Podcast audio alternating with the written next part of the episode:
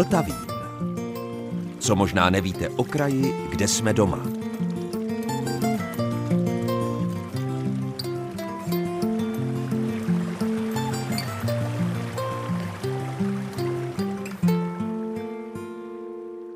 Posloucháte Český rozhlas České Budějovice, posloucháte Vltavín a dobrého dne i poslechu vám od mikrofonu přeje Zdeněk Zajíček. Před 125 lety byla slavnostně vysvěcena tehdy nově postavená škola v Jihočeském Chínově. Den předtím ale spáchal italský anarchista Luigi Lucchini atentát na rakousko-uherskou císařovnu Sisi. Ačkoliv spolu tyto dvě události nesouvisí, přece jen se určitým způsobem protunuli. A o tom bude za chvíli první rozhlasová archivní nahrávka, která nás v tomto vydání Vltavínu čeká. Po ní se vydáme do Humpolce za Janem Sluníčkem, autorem prvního česky psaného časopisu pro děti a ve finále si pustíme nahrávky z Máselnice a Čertyně.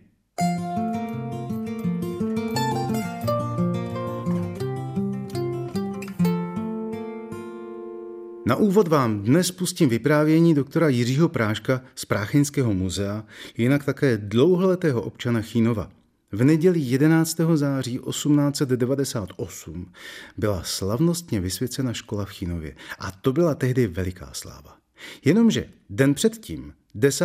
září, zavraždil italský anarchista Luigi Lucchini císařovnu Alžbětu, známou jako Alžběta Bavorská nebo Sisi. Jak tahle kombinace jednoho velikého štěstí a zároveň jednoho velikého neštěstí tehdy dopadla, to vyprávěl Jiří Prášek v někdejším pořadu Světozor Českobudějovické rozhlasové stanice přesně 100 let po vysvěcení Chinovské školy, tedy v roce 1998. Školství v Chínově mělo skutečně bohatou historii, ostatně jako celé město.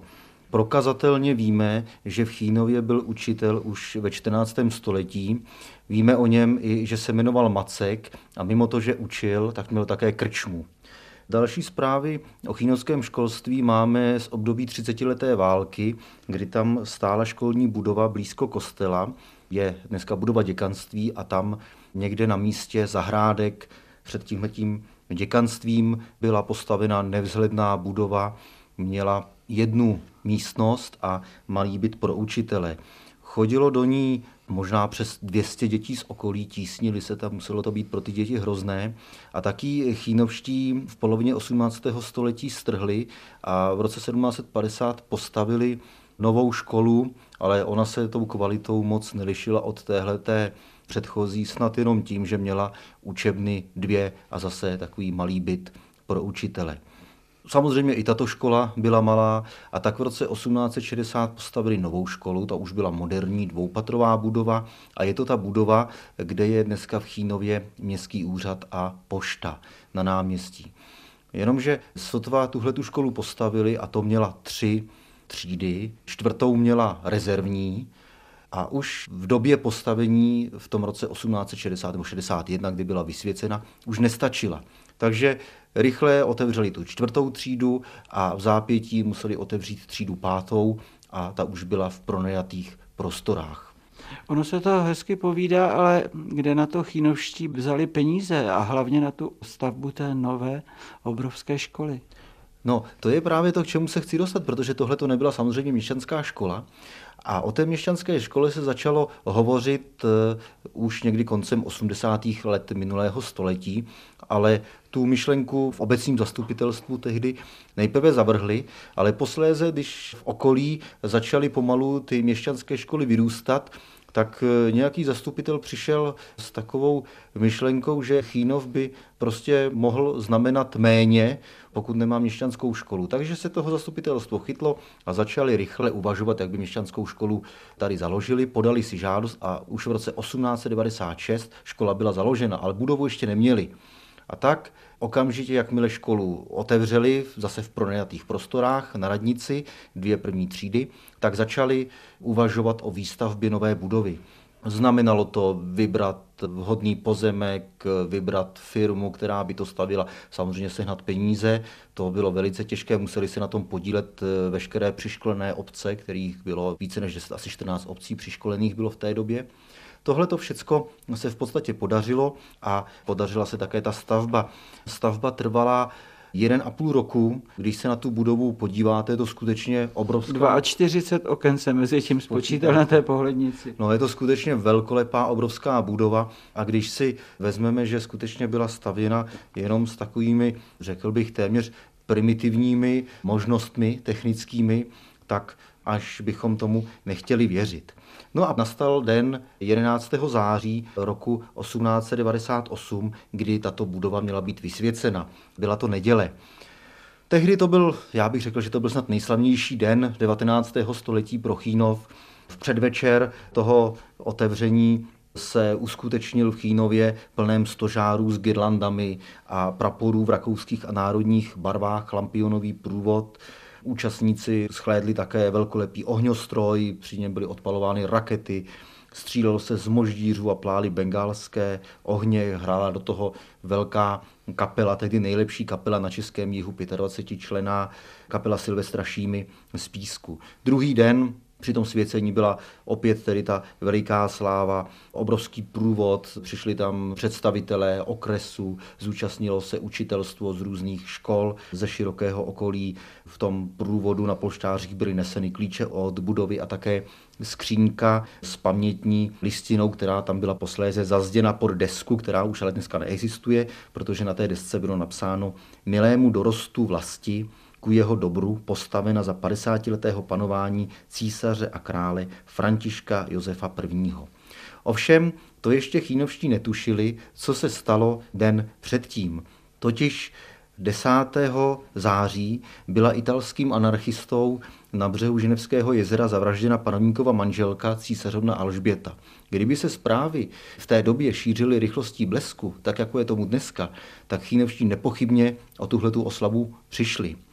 A do Chínova se zpráva o atentátu na císařovnu dostala až o den později, čili 12. září, samozřejmě s tím, že byly zakázány veškeré zábavy a veřejné produkce a takže se Chínov, kde ještě stále vlály žlutočerné a červenobílé prapory, doplněné pestrobarevnými girlandami, tak Chínov se musel ponořit na znamení smutku do černé barvy.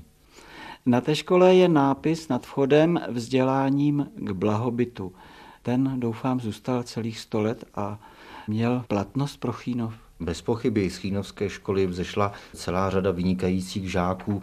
Ostatně do té školy, i když ne do téhleté budovy, chodil také sochař František Bílek. Já bych snad na závěr ocitoval konec té pamětní listiny, která byla ve škole zazděna a která byla teď otevřena. Ta schránka byla otevřena a byly tam vloženy některé současné dokumenty. A tam je psáno, Nechť budova tato stane se zdrojem pravé zbožnosti, svornosti a osvěty, nechť vyjde z ní milému národu a krásné vlasti naší pokolení občanů vzorných, pracovitých, poctivých, kteří by byli ke cti své rodné obci, společné drahé trojjediné vlasti, těžce zkoušenému národu i všemu světu slovanskému.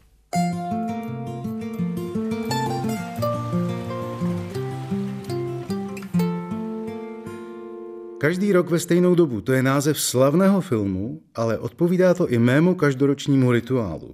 Každý rok ve stejnou dobu se už několik let vydávám o prázdninách do Humpolce.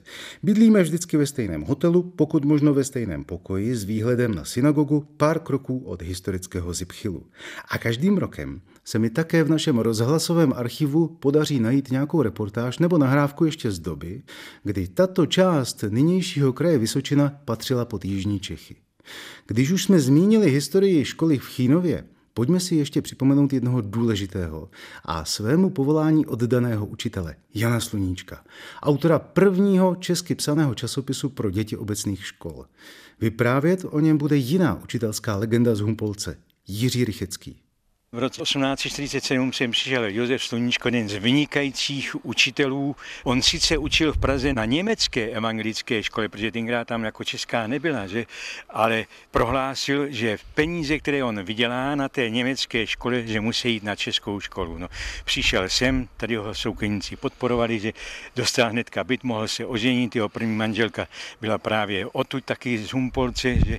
no a co je nezapomenutelné po jeho činnosti, je to, že vydal vydával tady v Humpolci první český časopis pro děti. Bylo to takové doplnění, bychom řekli, jako učiva, protože tam nebyly jenom zábavné články, hry a podobné věci. A on dělal takové práce, mohlo by se říct, knížky, samozřejmě jako rukopisy pro jednotlivé ty soukeníky, kteří šli potom na odborné školy, že čili byla to třeba přírodopis věnovaný panu Oldřichu Kociánovi, že a to bylo pro přípravu jeho přijetí někam na nějakou školu, třeba ve Vídni, nebo já nevím, na nějakou odbornou ekonomickou školu a tak dále. Že.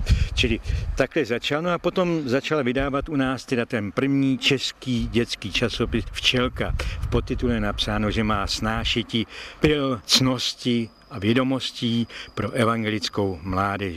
On totiž musel ten svůj časopis jednak sám psát, jednak ty obrázky, to byl obrázkový časopis, musel taky vyrít do kamene že, a potom tady v hlavě v německé tiskárně to vytiskli, protože on potom musel samozřejmě dělat několik korektur, protože ty saziči zase neznali česky, čili měl s tím velké problémy.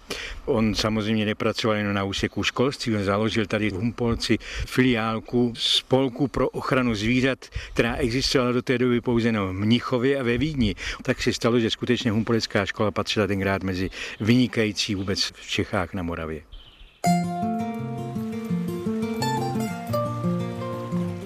Posloucháte Vltavín, magazín Českého rozhlasu České Budějovice. Když se řekne přepuštěné máslo, Pamětníci si vzpomenou, že v dobách, kdy nebývalo časté mít doma lednici, jejich maminky máslo takzvaně přepouštěly, aby se zbavilo určitých látek a déle vydrželo. V moderní terminologii se to též dá dnes koupit jako takzvané ghee, což je název převzatý ze sanskrtu. Až se někdy vydáte do Českého Krumlova a vyjdete na druhé zámecké nádvoří, v pravém horním rohu uvidíte velkou budovu s renesančními grafity, které se neřekne jinak než máselnice. A archivářka Anna Kubíková vám nyní v záznamu natočeném před 24 lety vysvětlí, jak to všechno spolu souvisí. Když si čteme v Březanově životě Viléma z Rožemberka v době, kdy ještě nebyl vladařem, najdeme k roku 1549 bez bližšího denního datování poznámku, že nad starou kanceláří na zámku zdi postaveny a nad nimi štíty vyhnány – kteréž dílo pan poručník nejstarší schválil. Tím nejstarším poručníkem se rozumí Albrecht z Gutsteina, který byl jedním ze tří poručníků posledních Rožmberků. Máme to poměrně relativně tedy přesně situováno nad starou kanceláři, ale kde ta stará kancelář byla? Náhoda nám zachovala zámecké inventáře ze 17. a 18. století, kde skutečně ten objekt je jmenován. Určitým seřazením pořadí místností a objektů na Českokronovském zámku lze dojít po určité námaze a takovém mozaikovém tvoření k tomu, že stará kancelář existovala v prvním patře dnešní máselnice. Starou kanceláří se nazývala už v tom roce 1549, čili už tehdy to byl zřejmě objekt, i když používaný, starší a musela být někde v prostoru horního zámku. Nová kancelář, poněvadž úřednická budova, ve které je dneska umístěn státní oblastní archiv a zámecká knihovna tehdy ještě nestál, ten byl postaven až koncem 70. let 16. století a právě dosavadní odborná literatura štíty, renesanční štíty máselnice zařazuje až do doby po postavení té takzvané buhalterie, čili rožmberské úřednické budovy, a většinou se zmiňují autoři o tom, že štíty, renesanční štíty na máselnici pocházejí z 80. let 16. století. Ejhle, ono je to zhruba o 40 let starší. Jsou nejstaršími dochovanými stavebními prvky doložitelnými na Českokronovském zámku. Obrysy, vnější forma zůstala původní. K určitým zásahům do jejich charakteru došlo. Především je třeba říct, že ty štíty jsou čtyři, nejsou na všech čtyřech stranách oné budovy. Jedna strana je bez štítu, poněvadž k ní přiléhá část horního zámku.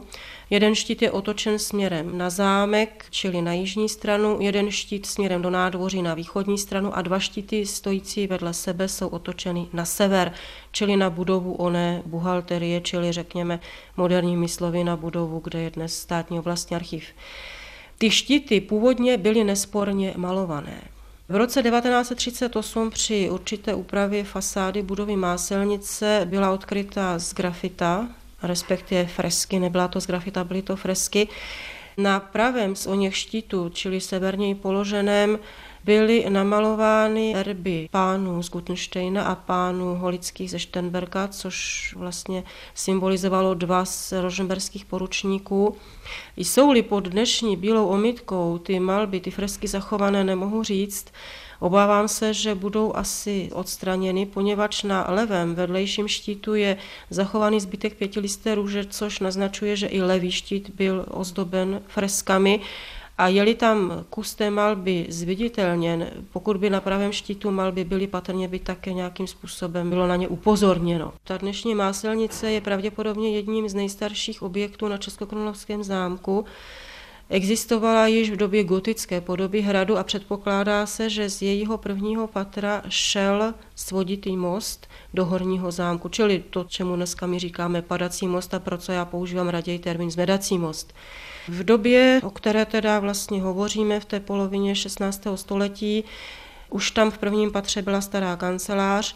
Musel tam ten zvoditý most ještě existovat, poněvadž přestavby horního zámku se udály až v 60. 70. letech a to východní křídlo bylo vlastně prodlouženo a zvětšeno o tu dnešní průchozí krytou chodbu až někdy v 70. letech.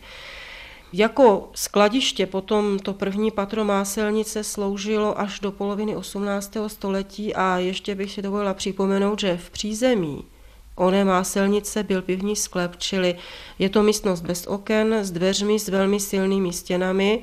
Tam patrně bylo příznivé klima pro uložení sudu s pivem, jestli to byl ležák, nevím polovině 18. století začala být tato budova využívána pro převařování nebo přepouštění másla, které se tam potom v určitých nádobách, v žejdlících uchovávalo.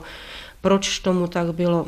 Zhruba do poloviny 19. století do zániku patrimoniální zprávy dostávali rožemberští, později eggenberští a nakonec schwarzenberští zaměstnanci platy ve dvou takových částech. Část jedna polovina byla v penězích a druhá polovina byla v naturálích. To znamená, že dostávali obilí, případně mouku, dřevo na otop, máslo, přepuštěné máslo, sůl, pivo, někdy ryby. Tady ty položky většinou byly zaneseny v těch smlouvách o výšší platu, který ten, který úředník a zaměstnanec dostával. Takže aby to máslo, které se sváželo ze dvoru, nežluklo, bylo nutno ho teda převařit nebo prostě přeškvařit.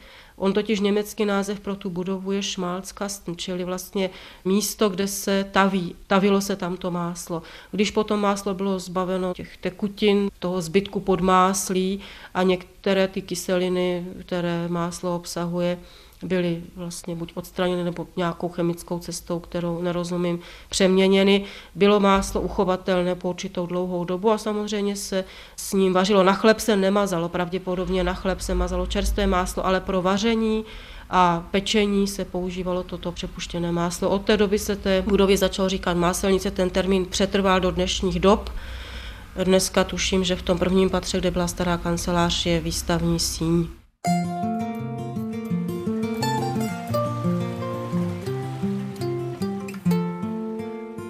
Ve stejné době jako předchozí vyprávění s archivářkou Anou Kubíkovou z Českokrumlovského státního oblastního archivu, tedy zhruba před čtvrt stoletím, natočil tehdejší redaktor Českobudějovického rozhlasu Jaroslav Klíma i následující povídání. Taktéž s archivářem Alešem Stejskalem. A vydali se do Čertyně. Už jste to někdy slyšeli? Čertyně? Čertice, to ano, ale Čertyně? Pokud se tam chcete vydat, poradím vám. Cestou z Českých Budějovic na Český Krumlov, kousek za Kosovem, odbočte na Krnín, tím projeďte a chvíli na to dojedete právě do Čertyně. Teď se tam ale vydejme v letité nahrávce za statky, které vypadají jako opevněné tvrze.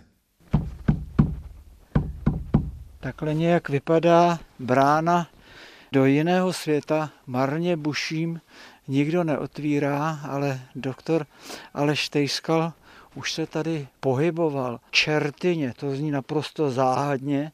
A tahle záhadná brána, která, no nemohu říci, nevede od nikud nikam, vede z nápsy do jakési selské usedlosti, téměř zbořené. Klidně bych mohl říci, pane doktore, do hradu, protože zdi jsou tu impozantně široké, tlusté, tak asi půl druhého metru gotický lomený oblouk, nahoře dva takové otvory, buď jako střílny pro hákovnice nebo pro něco záhada na záhadu. A to je tady v okolí Čertyně zcela běžná Chcete záležitost. Běžná, my se nepohybujeme pouze v Čertyně, ale v takzvaných koutech, což je název, který byl už kolem roku 1600, což je taková první podchytitelná zmínka, naprosto pochopitelný i pro ty, co se zabývali právními věcmi, čili byl nějak právně prokazatelný. Ta lokalita Kouty, my bychom asi měli připomenout, kde ano. se vlastně nachází, je to Pohyb asi Vltavy 7 nebo 8 straně. kilometrů severovýchodně od Českého Krumlova, někde mezi Českým Krumlovem a Kamenným újezdem. Je skutečně... Když se jede na jich, tak tedy vpravo v tom koutu k Vltavě, a vlevo čili zapomenutý vlevo kraj, který, od velké silnice, ano, proto který minula i koně z Přeška, ale nedaleko odtud, prostě na trase dokonce i bych řekl cyklistického výletu, ale oč tady hlavně jde? O ty podivné brány, podivné štíty, spíchary.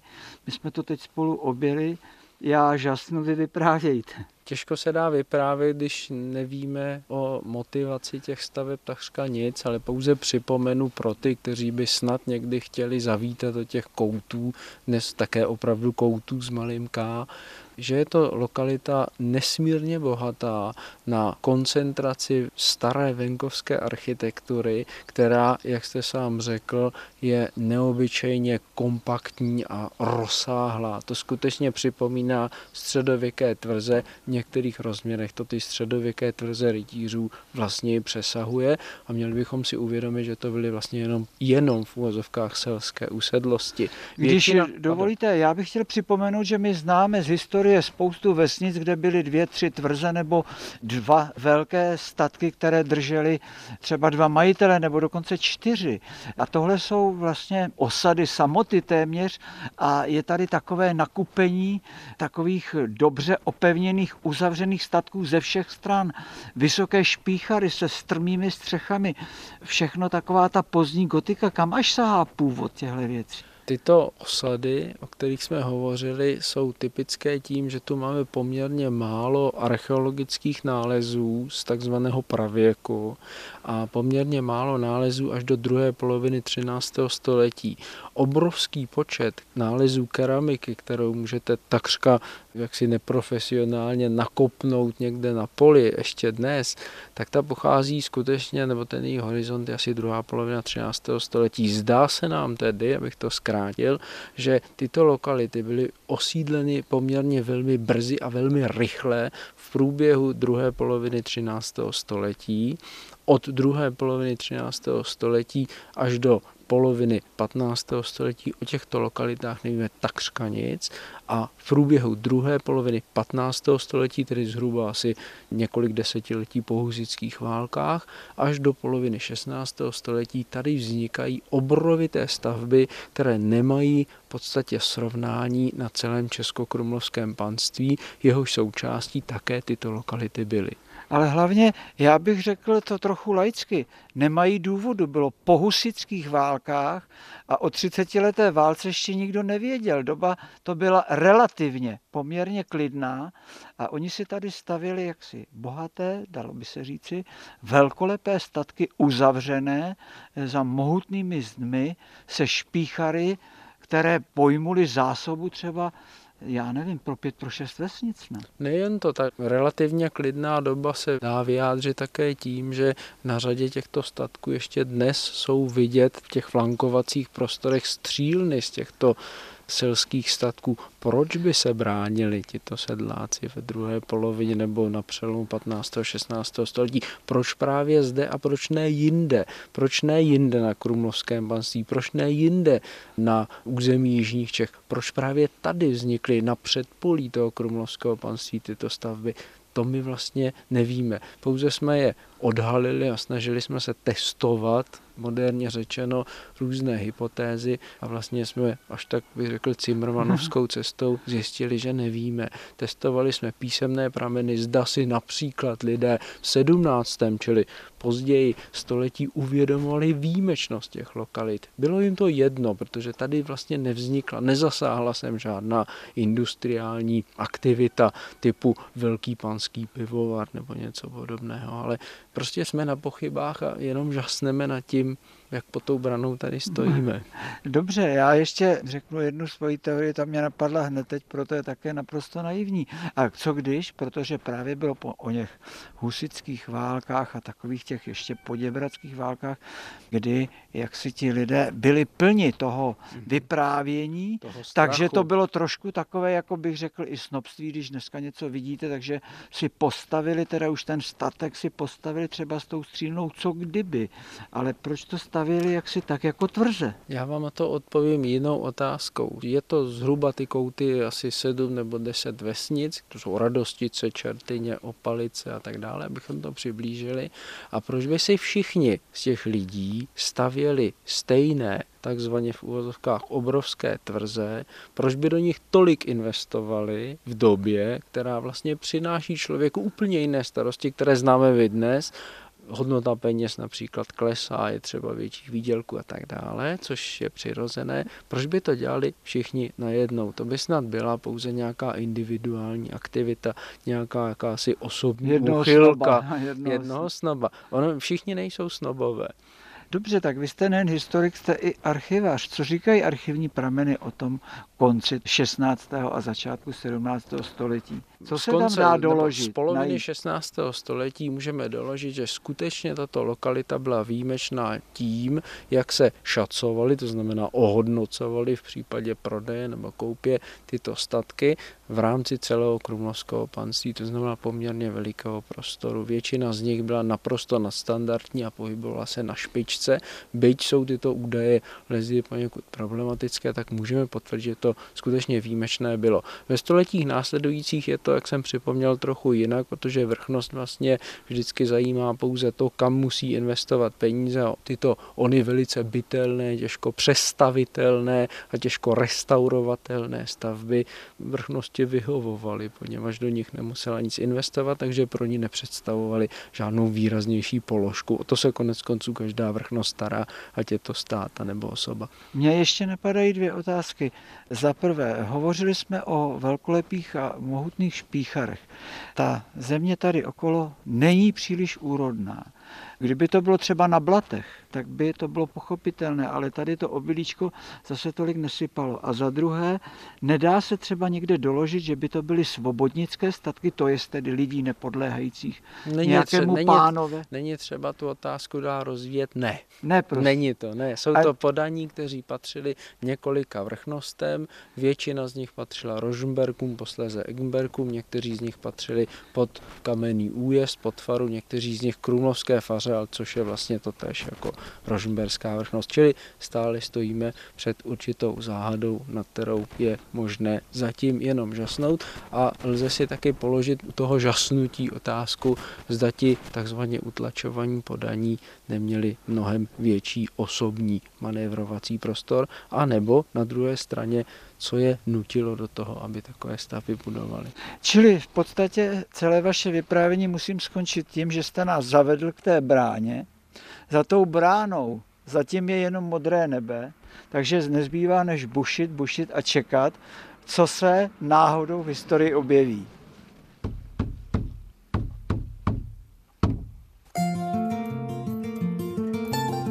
A to je z dnešního Vltavínu všechno. Od mikrofonu se loučí Zdeněk Zajček, od mixážního pultu Michal Kolář a vězte, že za týden jsme tady zase ve stejném čase.